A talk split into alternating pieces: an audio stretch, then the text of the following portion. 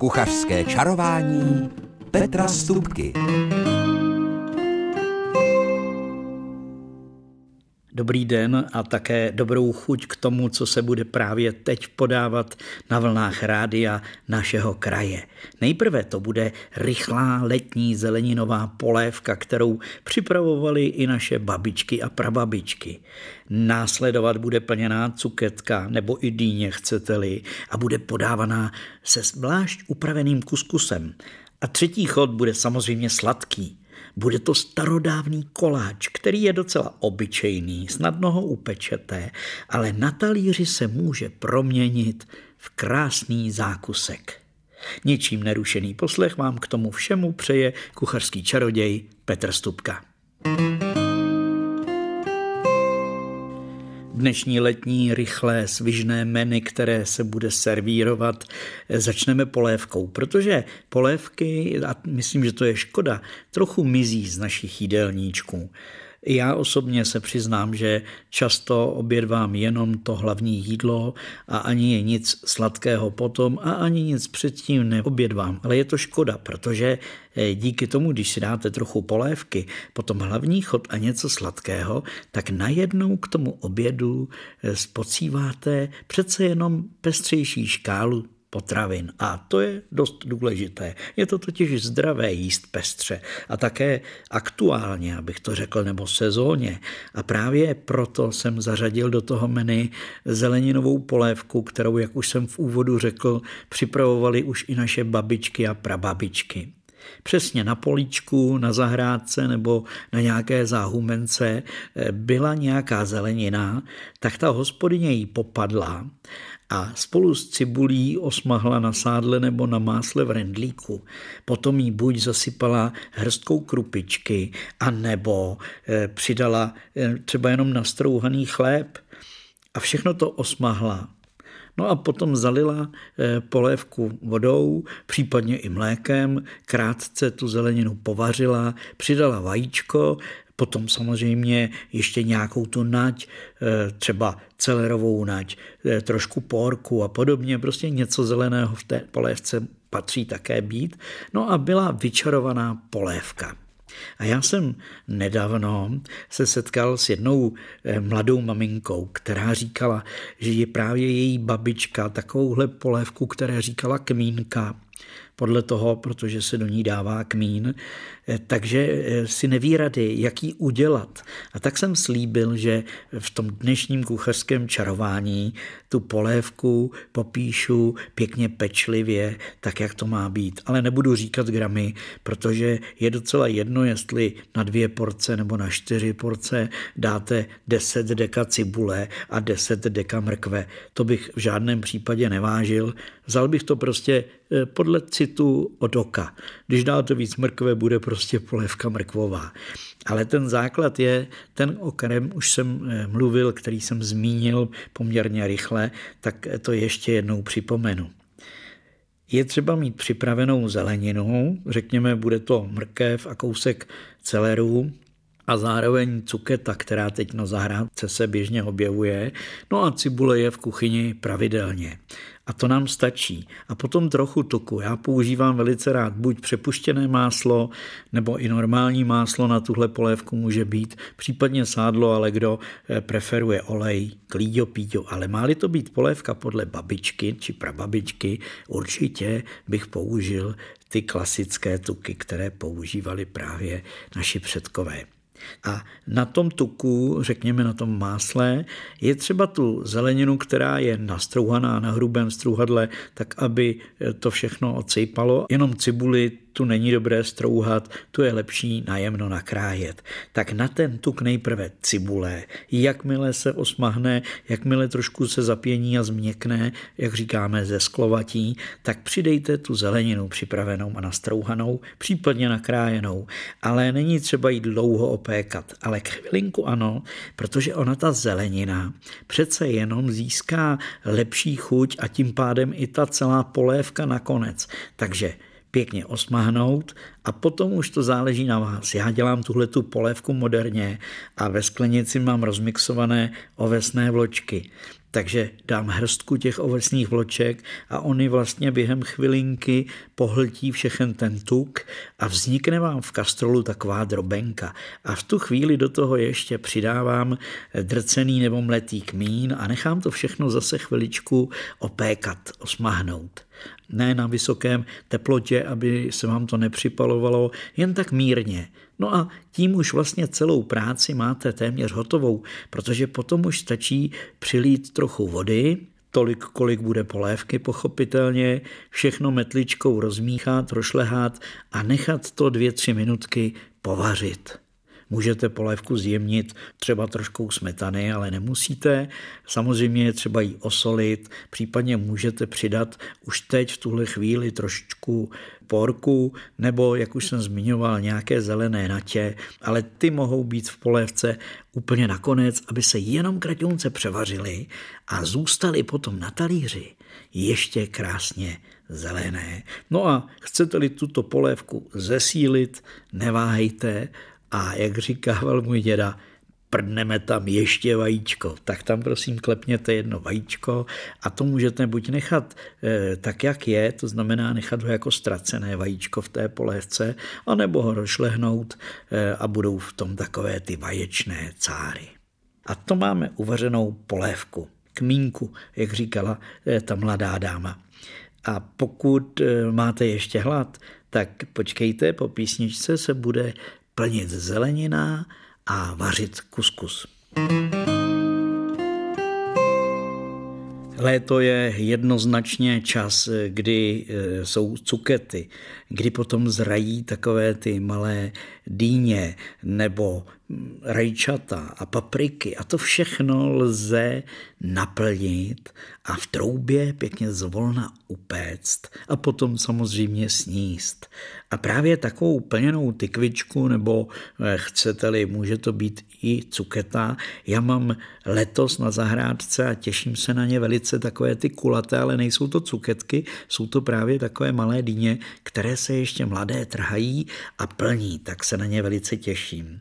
A teď co dát do té plněné zeleniny. Těch receptů existuje celá řada.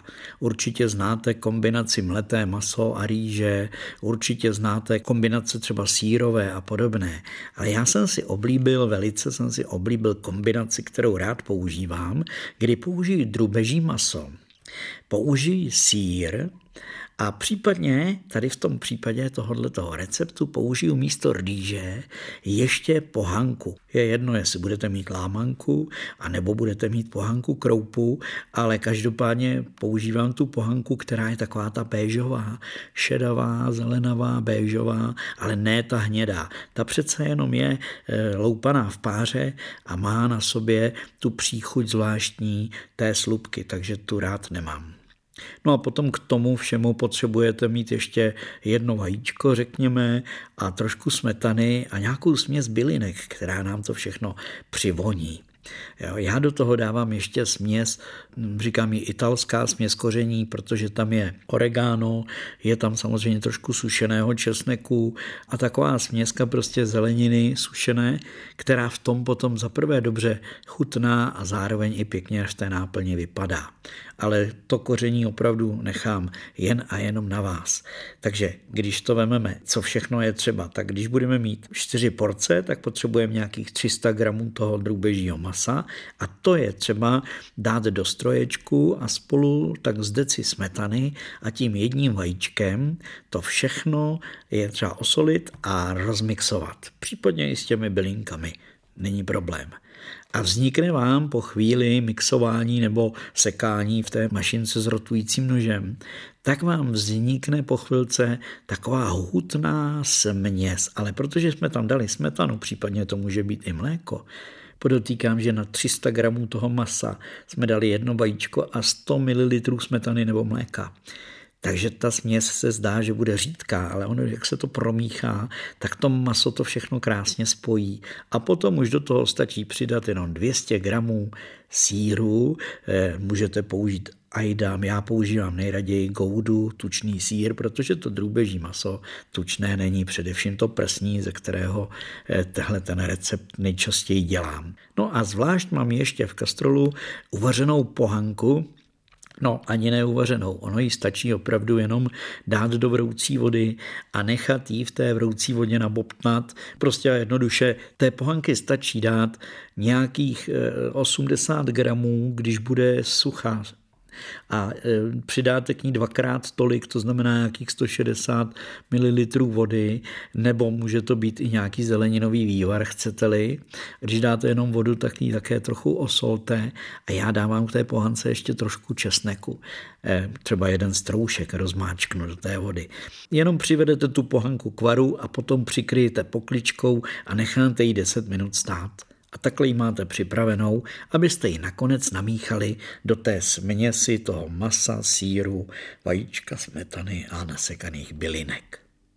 A máme náplň a potom už stačí vydlabat ty tykvičky nebo cukety, naplnit je. Já právě ty kulaté tykvičky eh, se říznu na vrchu, kde mají tu ťopku a vydlabuje pěkně a potom je naplním a zase tím deklíkem s ťopkou vlastně takovou pokličkou přikryju a naskládám je do pekáčku, kde je nějakých 100 gramů cibule, eh, kde je eh, trochu másla a kde dám ještě eh, takovou tu malou plechovičku drcených rajčat. A do toho ještě zase rozmáčknu dva stroužičky česneku. No a to je všechno. Můžete přidat trošičku směs nějakého koření, ještě i pod ty, ty kvičky nebo cukety připravené. Ale takhle, když tam podložíte vlastně ta drcená rajčata, cibuli, česnek a trochu tuku, tak ono se během toho pečení to všechno s tou šťávou, z těch cuketek i z toho masa prolne, produsí a je to prostě vynikající. No a k téhleté plněné tykvičce nebo cuketě, chcete-li, si uděláme kuskus, protože budeme mít takový tomatový sos, tak ten kuskus uděláme takový trošku orientální, ale až po písničce. Posloucháte kuchařské čarování, tentokrát s takovým lehkým letním menu a v troubě se nám právě teď pěkně zvolna pečou při teplotě tak 140 stupňů naplněné cuketky. A jsou naplněné směsí drůbežího masa, síra a pohanky. A zároveň v pekáčku jsou vlastně drcená rajčata, cibule, česnek, takže tam vznikne takový tomatový sos a myslím si, že ten bude výborně chutnat eh, v kombinaci eh, s jednoduchou přílohou, o které jsem mluvil nedávno v kuchařském čarování a ta příloha se nazývá kuskus. Je to v podstatě těstovina, jsou to malé kuličky, které už jsou dopředu při výrobě vlastně propařené, spařené, takže stačí, když je necháme během chvilinky, většinou to trvá 3, 4, 5 minut nejdéle, nabobtnat v horké vodě. A tady je ten můj fígl, který jsem eh, slíbil už. Ta voda samozřejmě může být jenom osolená a ten kuskus potom nasaje ty tomaty a ty chutě eh, toho pokrmu, který máme v troubě. Ale přesto já mám velice rád, když udělám takový voňavý kuskus. A to dělám tak, že dám nejprve do kastrůlku, ve kterém ten kuskus potom budu připravovat, nebo do rendlíku, dám nejprve rozpustit trošku másla, a na tom másle nesmí to být moc horké, ten kastrůlek, nesmí to být rozpálené, aby se vám to koření, které tam přijde, nespálilo, ale jenom tak jako zapěnilo. Tak na to právě potom přidávám trošku římského kmínu, dávám tam trošku kurkumy a malinko uzené papriky. Můžete přidat i trošku mletého čili, pokud vám nevadí, když něco je trošku pálivé nebo, jak jsme zvyklí říkat, pikantní. A tohleto koření spolu se dvěma stroužky eh, prolisovaného česneku krátce osmahnu v tom tuku. Jen tak zapěnit a hned to zaliji vodou.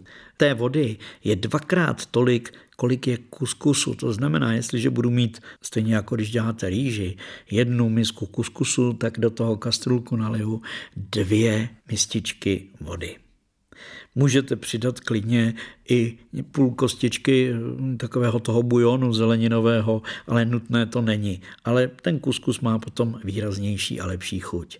A právě do té směsi toho koření a vlastně vývaru, který takhle vzniká, vložíte kuskus a zase jenom přivedete k varu a necháte ho přiklopený ty dvě, tři minuty už bez nějakého dalšího vaření či dušení.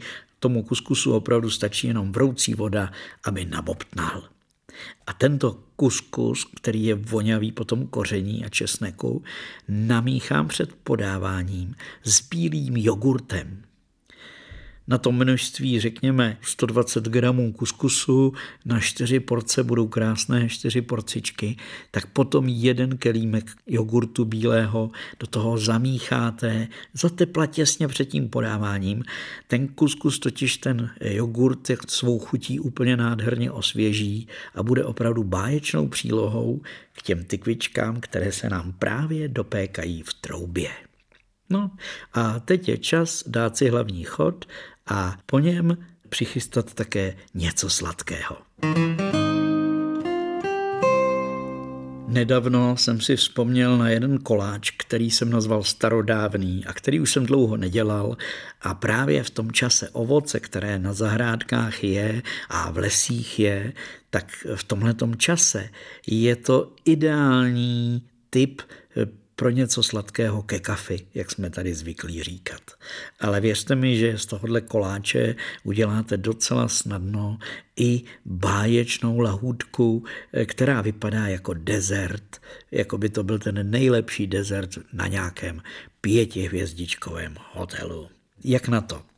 Potřebujete mít na tehle ten starodávný koláč pět vajec, potom 200 eh, gramů cukru.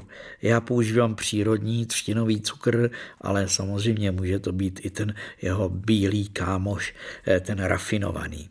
A potom pozor, žádná mouka, ale 200 gramů strouhanky a 50 gramů namletých ořechů.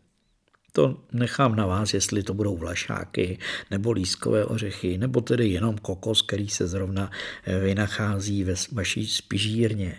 A potom už potřebujete mít 400 gramů čerstvého ovoce. Může být i mražené, ale eh, pokud byste měli mražené a necháte ho rozmrznout, tak tu šťávu do toho koláče nedávejte. Nechte ji okapat a uvařte z ní trošku syrupu, nebo ji prostě vypíte a hotovo. A pozor, ještě jedna ingredience důležitá a to je 150 gramů másla. Takže v rychlosti zopakuji. 5 vajec, 200 gramů cukru, 200 gramů strouhanky, 50-60 gramů ořechů strouhaných, 400-450 gramů ovoce a 150 gramů másla. A aby to vonělo, tak potřebujete mít kořici, hřebíček, samozřejmě semleté, eh, vanilku nebo vanilínový cukr a špetku soli. Ta je také důležitá. No a potom nakonec cukr na podcukrování případně. No a jak na to? Eh, ta příprava je jednoduchá. Žloutky třete s tím cukrem, až je z toho prostě taková pěkná jemná pěna. A z těch bílků vyšleháte s troškou soli, vyšleháte pevný sníh. Potom to všechno, tyhle ty dvě hmoty, spojíte dohromady a přisypáváte strouhanku. Ta strouhanka, podotýkám, by měla být jemná, rohlíková, jemná, ona je v tom opravdu dobrá. A když tohle všechno promícháte, tak tuhle tu hmotu rozetřete na plech vyložený pečicím papírem, uhlačte ji a přidejte navrch všechno to připravené ovoce. Porůvky, maliny, ostružina, mohl by tam být i kousíček meruňky, to už nechám na vás. A pozor, teď přichází ten hlavní fígl, pak přijde na řadu těch 150 gramů másla teprve, protože eh, to je třeba vyndat z ledničky, vzít struhadlo a nahrubo nastrouhat tohle máslo navrch tohodle toho koláče. a šupnout to do trouby. Peče se to tak na 160-170 stupňů a poměrně krátce, protože tam strouhanka už je vlastně tepelně už jednou opracovaná, takže eh, vlastně je třeba to všechno jenom stužit, takže nějakých 15, no nejvíc 20 minut, ale když to bude tenká vrstva, tak možná stačí i 12 minut. No a to je všechno. Máte výborný koláč. To máslo se během pečení zapustí do té pěny, vlastně do takového piškotu a teď je v tomto ovoce, dovedete si to představit. Takže pak už stačí, aby z toho byl opravdu dezert, jak jsem říkal jenom namíchat kysanou smetanou s posekanou mátou, přidat tomu kopeček vanilkové zmrzliny a máte na talíři dezert, jak jsem říkal, jako v pětihvězdičkovém hotelu. Tak to máme to dnešní menu. No a na závěr si dáme ještě sedm typů pro vaše všení i sváteční vaření. Kuchařský kalendář kuchařský kalendář po našem letním menu bude také letní, protože první typ, který mám pro vás, je samozřejmě salát. Tomu jsme se v dnešním kuchařském čarování nevěnovali a já si myslím, že salát patří k létu jednoznačně protože vždycky je po ruce okurka, kterou nastrouháte a když do ní přidáte nějakou dobrou chuť, jako třeba výrazný čerstvý zázvor, nasekaný na kousíčky, nebo trošku česneku, přidáte k tomu zase ještě trošku přírodního síra nebo tvarohu, tak vám vznikne už samo o sobě velice zajímavá směs, do které pak už stačí namíchat třeba jenom opečené kostičky chleba. A teď si to představte, představte okurka, trošku česneku tam voní v tom a zároveň v tom křupe chléb. Věřte mi, takovýhle salátek s opečeným chlebem k létu patří. Další typ, který mám, bude ryba. A to ryba uzená. A já zase zůstanu u toho tématu salát, protože já velice rád dávám uzenou rybu do nějakého salátu. Nemusí být zrovna jakoby charakterem rybí, ale věřte mi, že jsem dělal také jednou risotto, které bylo právě s filátkem z uzeného pstruha, které bylo podušené na másle spolu se zeleninou a namíchané do té rýže. Tak buď salát, a nebo risotto s uzenou rybou.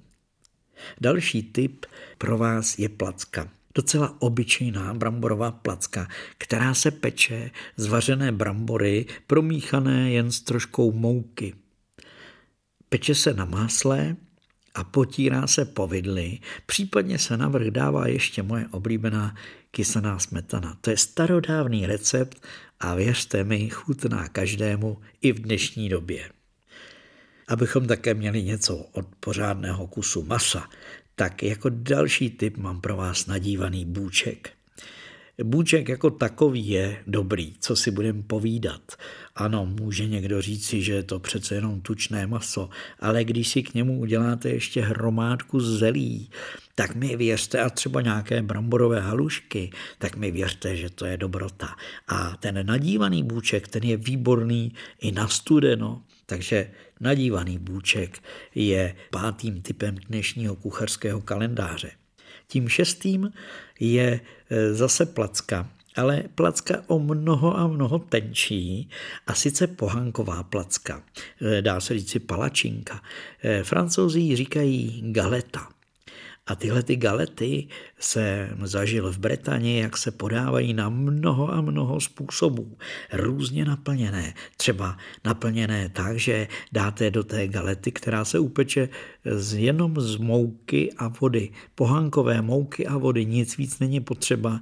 Upečete placku a na tu placku namáznete trošku másla, dáte na to ještě malinko síra, do toho všeho vložíte do prostřed vajíčko, vyklepnete a tu galetku po stranách přihrnete, tak je to taková jakoby obálka uprostřed s tím sázeným vejcem a pěkně v troubě zlehka pečete a potom, potom podáváte. No a na závěr dnešního kuchařského čarování něco sladkého. Já mám pro vás nápad, možná máte ještě z loňské sezony stejně jako já nějakou mraženou zeleninu. Dejte ji do mixéru, přidejte do ní trošku smetany, malilinko moučkového cukru a trochu víc kysané smetany a všechno to rozmixujte a budete mít ovocnou zmrzlinku, zároveň smetanovou, nejvyšší kvality. No a to už byl poslední typ dnešního kuchařského čarování. To další bude zase za týden a já se s vámi budu těšit zase naslyšenou. Do té doby jen všechno dobré a to nejenom na stole, ale prostě ve vašich letních dnech. To vám přejí ti, kdo dnes kuchařsky čarovali. Michal Kolář vládnul rozhlasovou technikou a do mikrofonu vám chutě dělal jako obvykle kuchařský čaroděj Petr Stupka.